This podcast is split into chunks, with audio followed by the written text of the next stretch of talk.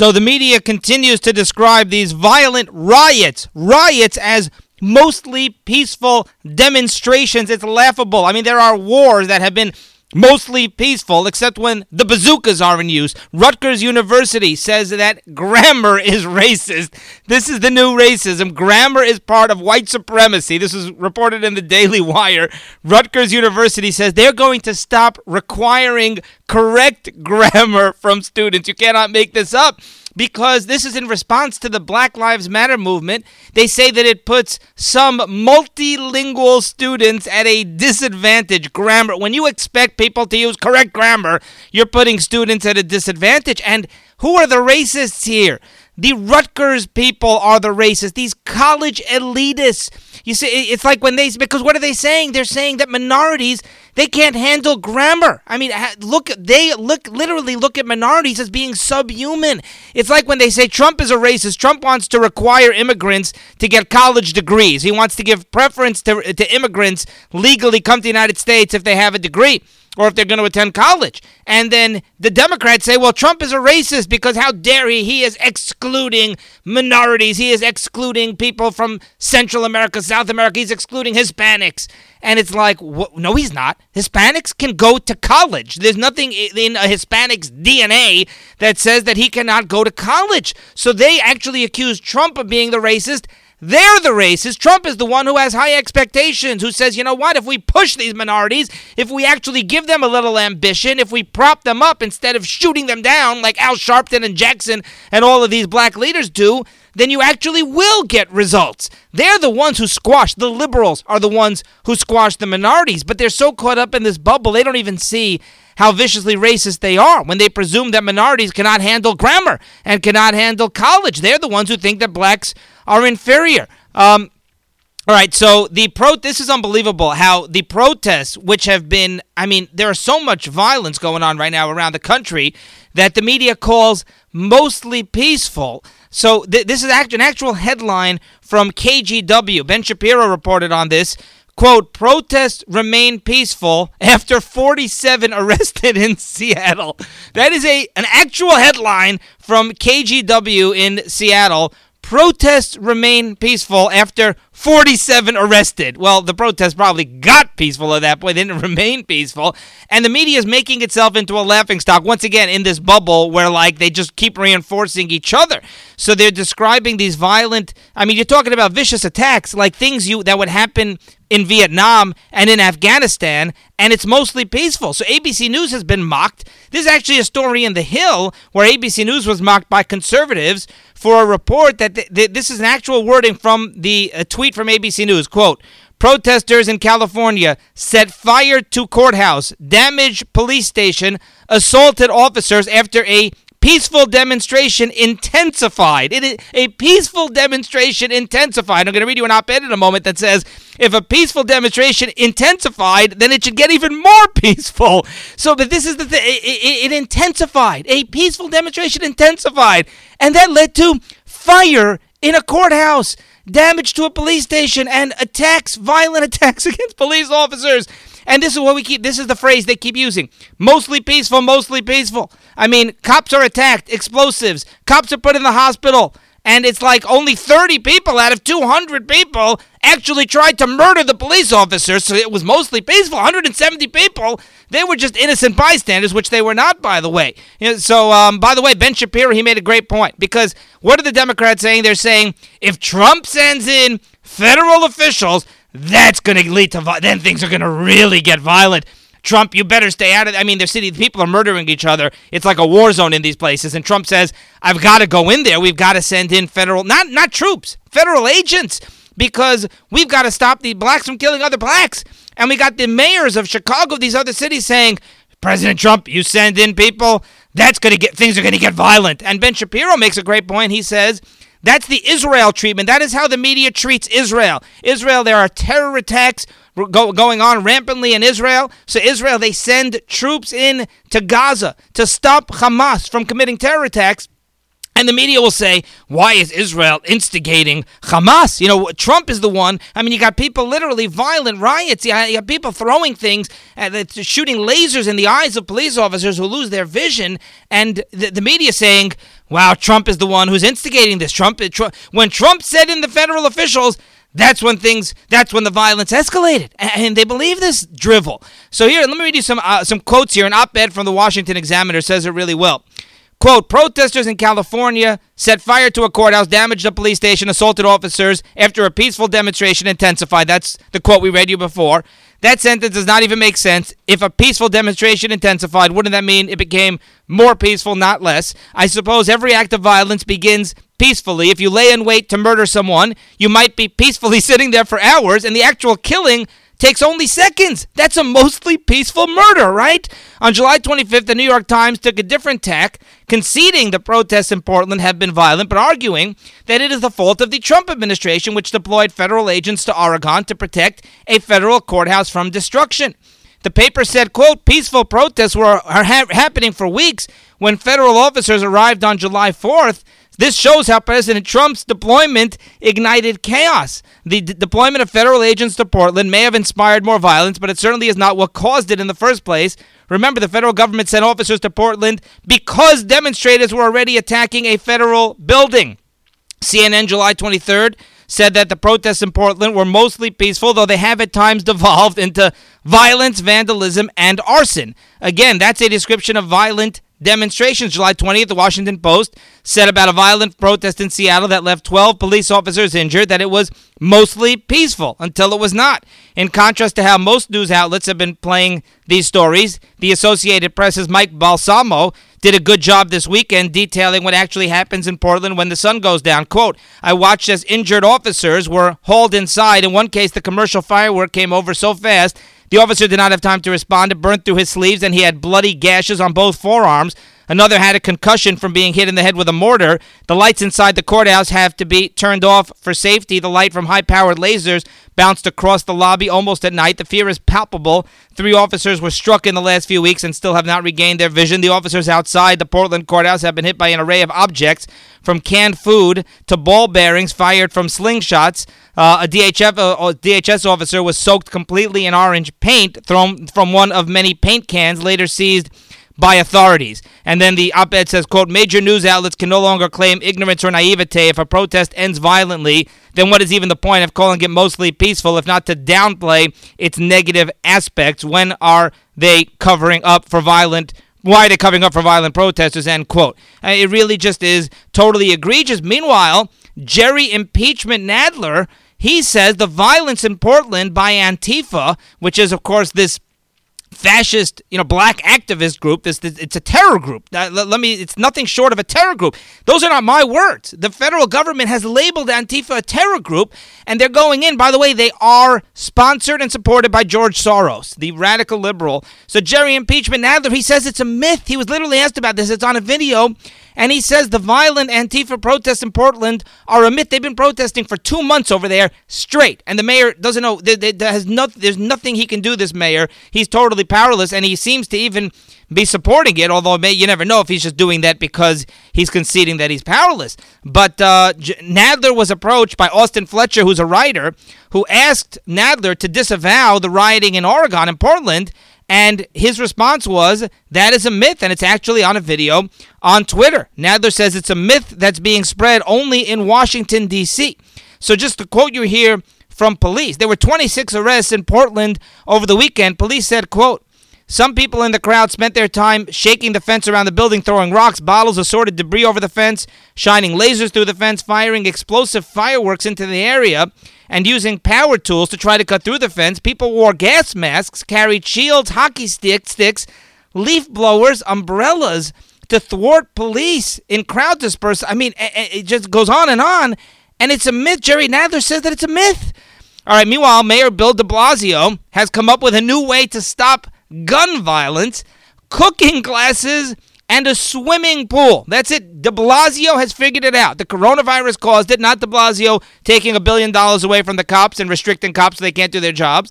And uh, the solution is not to, to, to reinstate the cops or to take away the cops' restrictions. It's cooking classes and a swimming pool. Now, no wonder he's the mayor of, of, of the biggest city in the country. He's figured it out. Why couldn't any of us have come up with this? This is Yeshiva World News reports this that there's going to be a new recreational center built in Brooklyn, and de Blasio is very proud of this. It's going to have a state of the art indoor pool and a kitchen for cooking classes. By the way, here are some numbers, uh, really astonishing numbers. Again, Yeshiva World was reporting these numbers. The anti the, the, the, the, unit that was disbanded, the anti-crime unit, the plainclothes unit that Bill de Blasio eliminated in New York, just to show you how effective it was. In 15 of the most violent police precincts in Brooklyn, Queens, and the Bronx, this year, there were 870 gun arrests. Okay, 15 of the worst precincts had 870 gun arrests this year. 40, 492 of those were done by the anti crime unit, the now defunct, the now obsolete anti crime unit. And so that was about 50%. And I don't know when these numbers were taken. So it's already been disbanded for a few weeks, but about, oh, about 50%, about half the gun arrests were done by the anti crime unit. Now the anti crime unit is gone. Since then, gun violence has been surging out of control.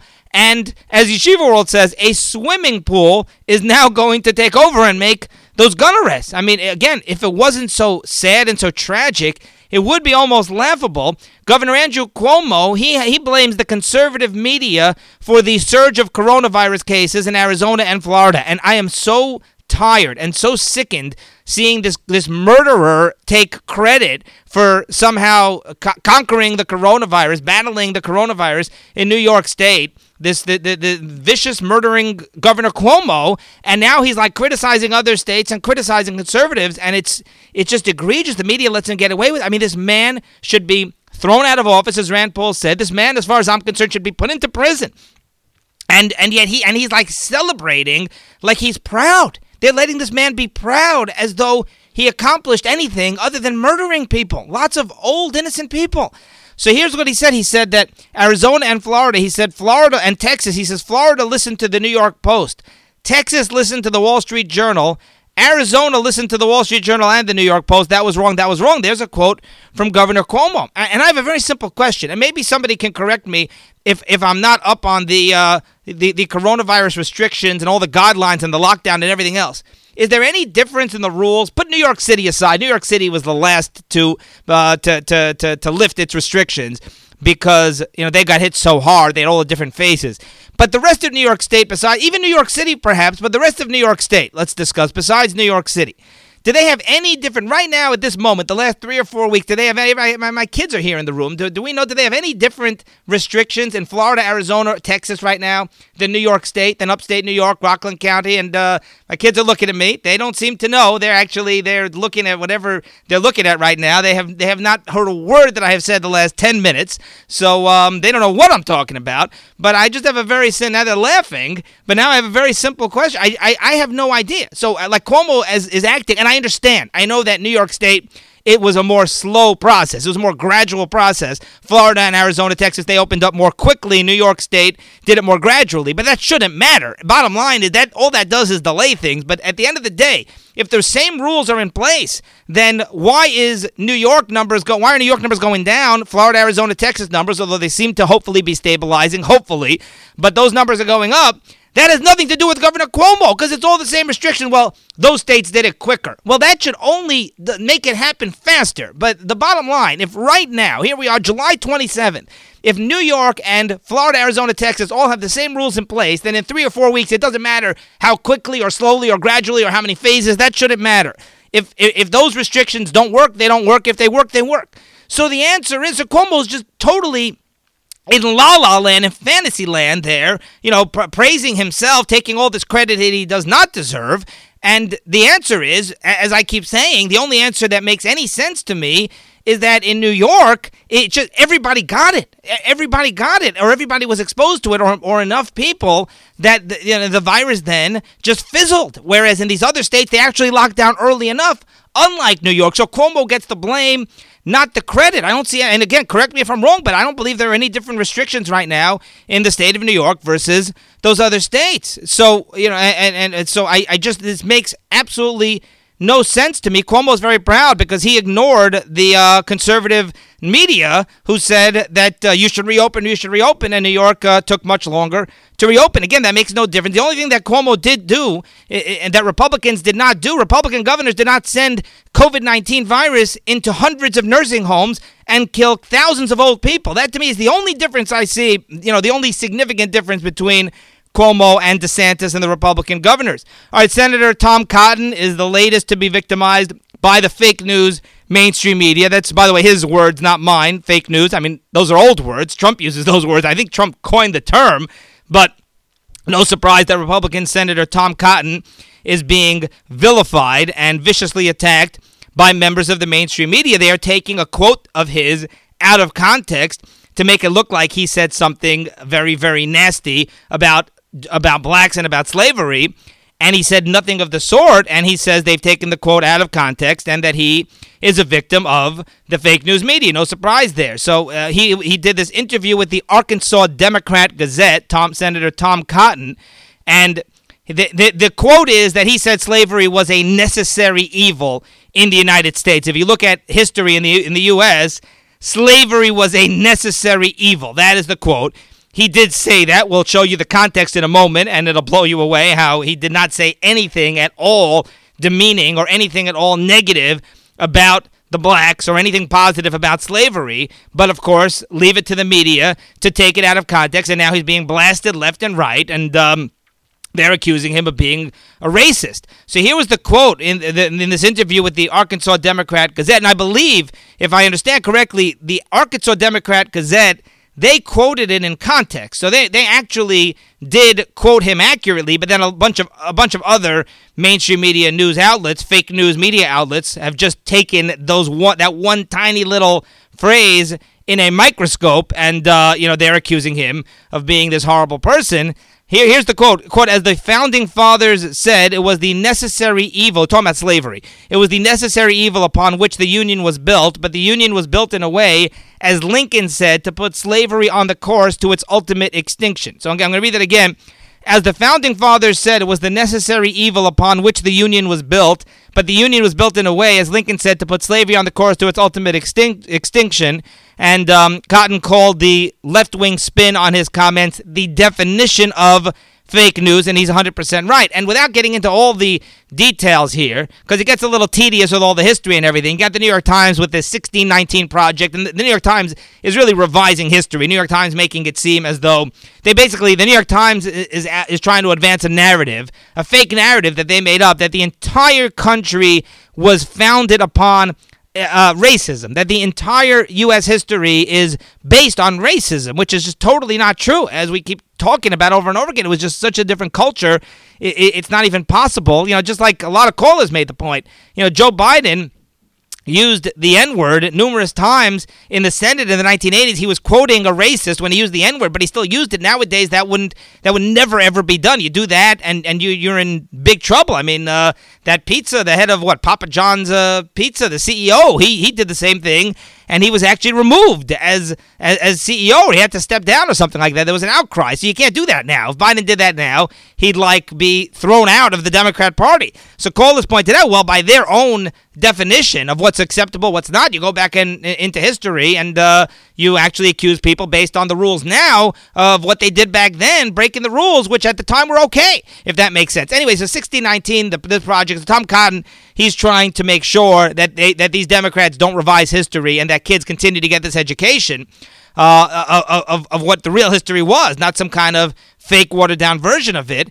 And yes, the founding fathers felt that even though slavery was bad, they felt it was a necessary evil. In other words, they felt that the country, the Constitution, had to allow slavery because that was the only way. It couldn't work any other way because it was too ingrained in society. But the whole plan was to ultimately eradicated, eliminated, which is what Lincoln kept saying, which is what happened. So that's what he's talking about necessary evil. And in context, it makes perfect sense. Dr. Harvey Risch was this doctor we quoted yesterday from Yale. He's the he's very supportive of hydroxychloroquine. He was on Fox News. This is fascinating. He was asked about a CNN anchor. There's a CNN anchor who actually said that hydroxychloroquine kills people.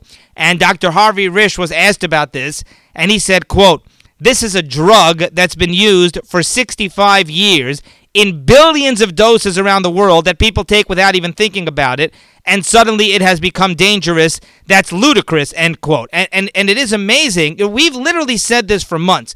We've said, and I, as reluctant as I am to ever discuss anything medically related, it, it just, it's baffling because it's so obvious how things are being twisted around because Trump Trump praised the drug. So now you the media needs to be negative about the drug even if it kills people. And and, and anybody who's outraged by that, you should be more than outraged by that.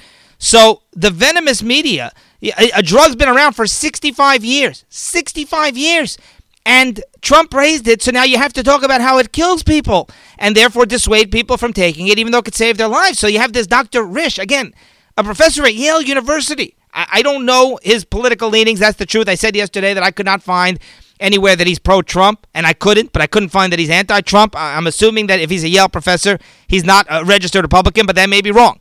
But either way, he's he's clearly not a political activist at all, and he says, you know, it, it, it's ludicrous for the media to suggest that it's dangerous. Now, what's interesting is that remember that big study, the media went wild. There was a study in the Lancet that showed that hydroxychloroquine was dangerous, and then that study was actually fake news, literally. The Lancet, which which is supposed to be a, a well-respected medical journal, it, it, published this this massive study showing hydroxychloroquine was actually dangerous and ineffective at treating COVID nineteen, and, and, it was it had to be retracted. I, I don't remember a study like that ever be. I'm not on top of every medical study, but I believe it's very rare for them to be retracted and debunked because they're actually based on fake data. Fake data. So science was basically guilty of reporting fake news because of Trump. Well, Newsbusters actually, when that study was debunked, Newsbusters went back and looked.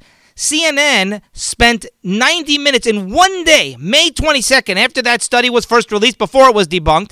CNN spent 90 minutes and 54 seconds discussing that study. They were p- proud and of that study, that study which debunked. So th- this is terrifying to me that medicine has become politicized. Medicine has become politicized. This to me, it, we, we've hit a whole new low. I, have never seen anything. I never thought I'd see the day. So CNN, an hour and a half discussing a study which was debunked on May 22nd. Why was it so politically important to CNN? because not be, because they care about human life, because they care about helping people. No, no, no, no, no. Because they wanted to get President Trump and disprove him. And it turns out, I, I want to know how much time did CNN spend reporting on the fact that it was debunked? I guarantee you they didn't spend 90 minutes in a single day. And you know, it does it does occur to me that the, the coronavirus has become politicized, and I think that's a negative thing in both directions. You know, you have this one example. You know, certain things just should not be politicized. It bothers me, by the way, that the environment is politicized. And look, I'm guilty of it too. I certainly discuss climate and climate change and the environment.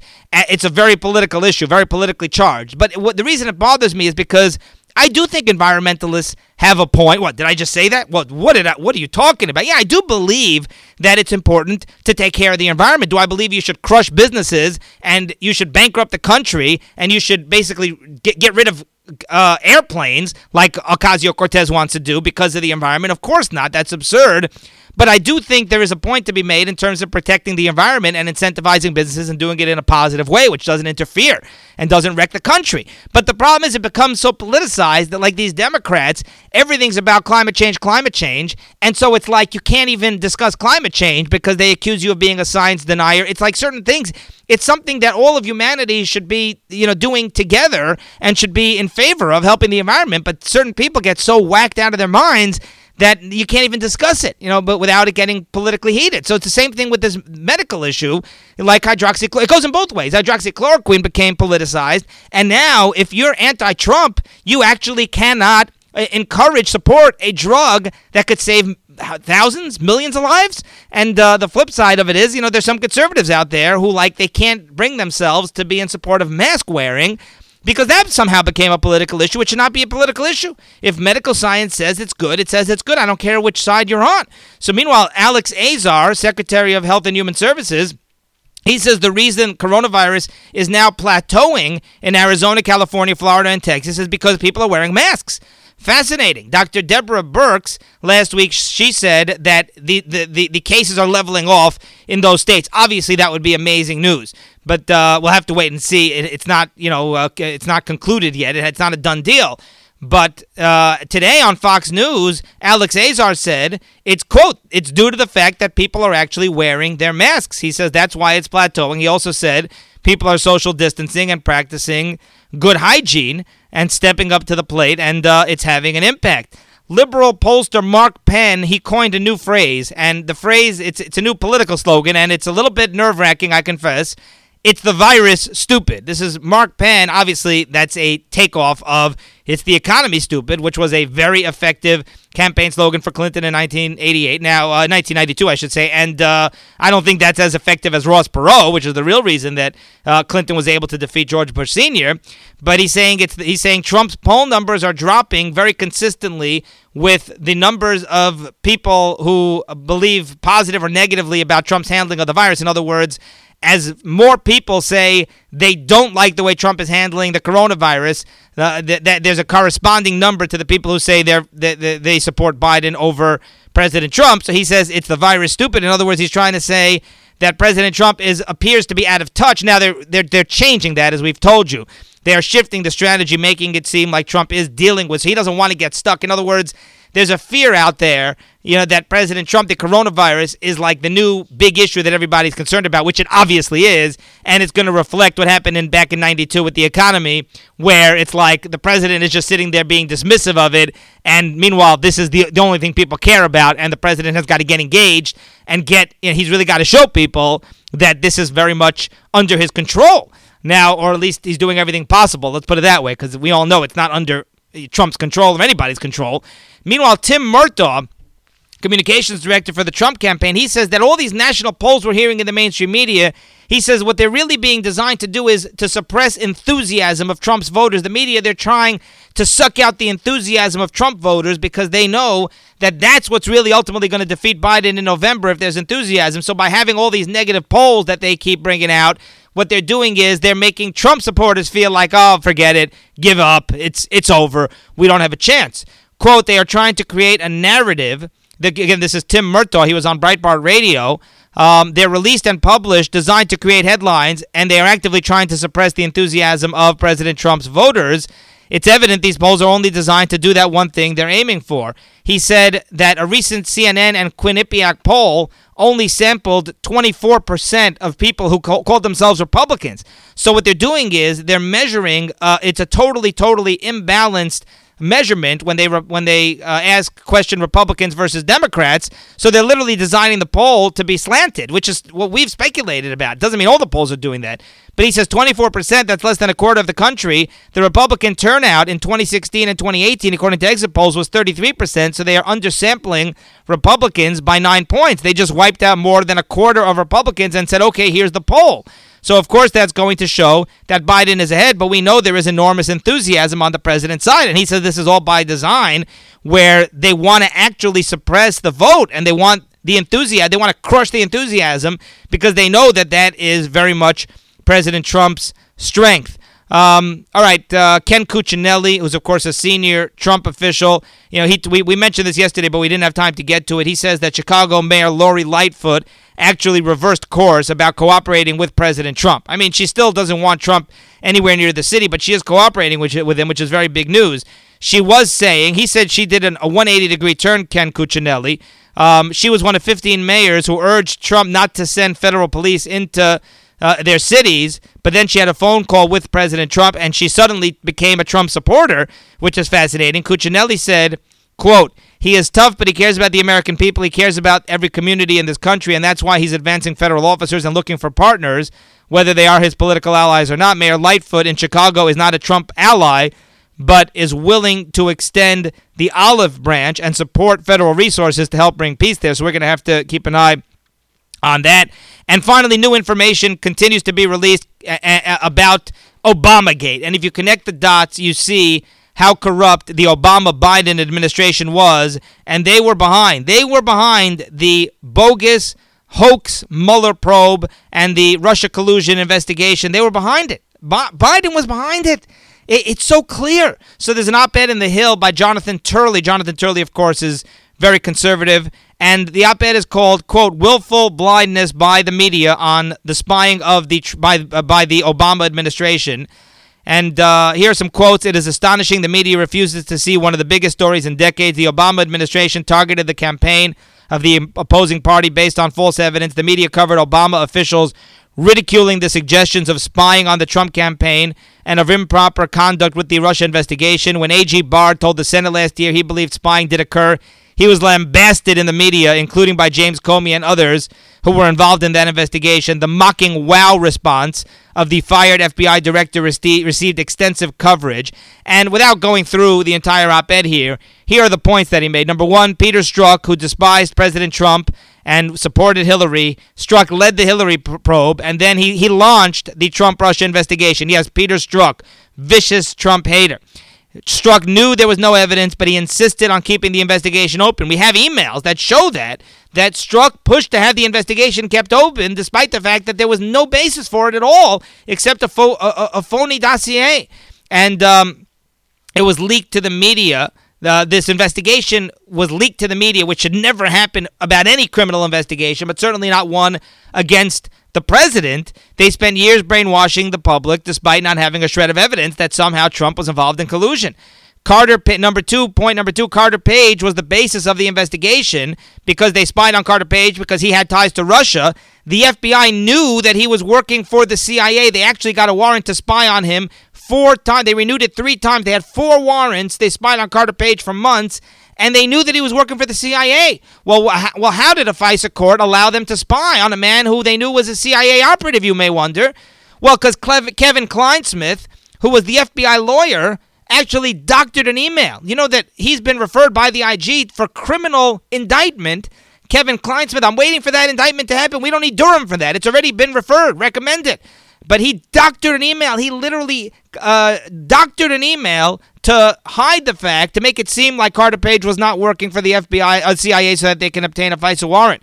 Number three, Obama and Biden were told by James Comey. They were told by James Comey that it was legit. Michael Flynn did nothing wrong when he was speaking with Russian Ambassador Kislyak.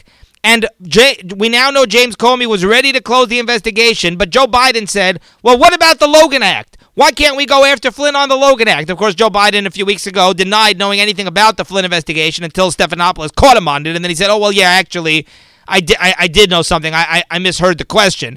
Number four, the FBI spied on President Trump, wiretapped Trump officials, infiltrated his campaign with informants, allowed information to leak that damaged the Trump campaign. They literally tried to destroy the president. And of course, we now know that the FBI was well aware that the, that the Steele dossier was phony. It was totally unverified, unreliable. They knew that, and they kept renewing the warrant. And where where is the indictment against Rod Rosenstein for that? Because he he signed on the on the warrant renewal. He knew the Steele dossier was fake, and it was funded by the Clinton campaign and the DNC. By the way, you remember this? Turley makes this point. The Clinton campaign they repeatedly denied paying for the Steele dossier during the election in 2016. But then after the election, they were confronted with irrefutable evidence that the money had been buried among legal expenditures. So the, the Clinton campaign, they buried the fact that they paid for the Steele dossier. They lied about it. Then after the election, they were unable to deny it, to refute the evidence. So they confessed that they were the ones behind the Steele dossier. I mean, it is so egregious. And uh, this literally could be the biggest scandal in U.S. history. This literally, you know, makes Watergate look like jaywalking, and the media totally ignores it. They have like Watergate at their fingertips. If this was Nixon, if this were Bush, if this were all, if this were if this were Trump instead of Obama, I mean, the media they would literally pound away at this. They pound away at nothing, at fake stories. This is this is a real story. I mean, there's so much, so many details here, so many facts, so much evidence. Remember, the, the government has the power to cover a lot of things up. Even, amazingly, even with Trump the president, the DOJ still has covered a lot of this up. I don't understand why, but it's very clear that they have. But but but who busted open Watergate? Who exposed Watergate? It wasn't the government. I mean, there were, you know, secret anonymous sources, but it was the media. And yet here the media literally is involved in this conspiracy with Obama and Biden to keep this thing covered up. That's going to do it for today, and we will see you next time.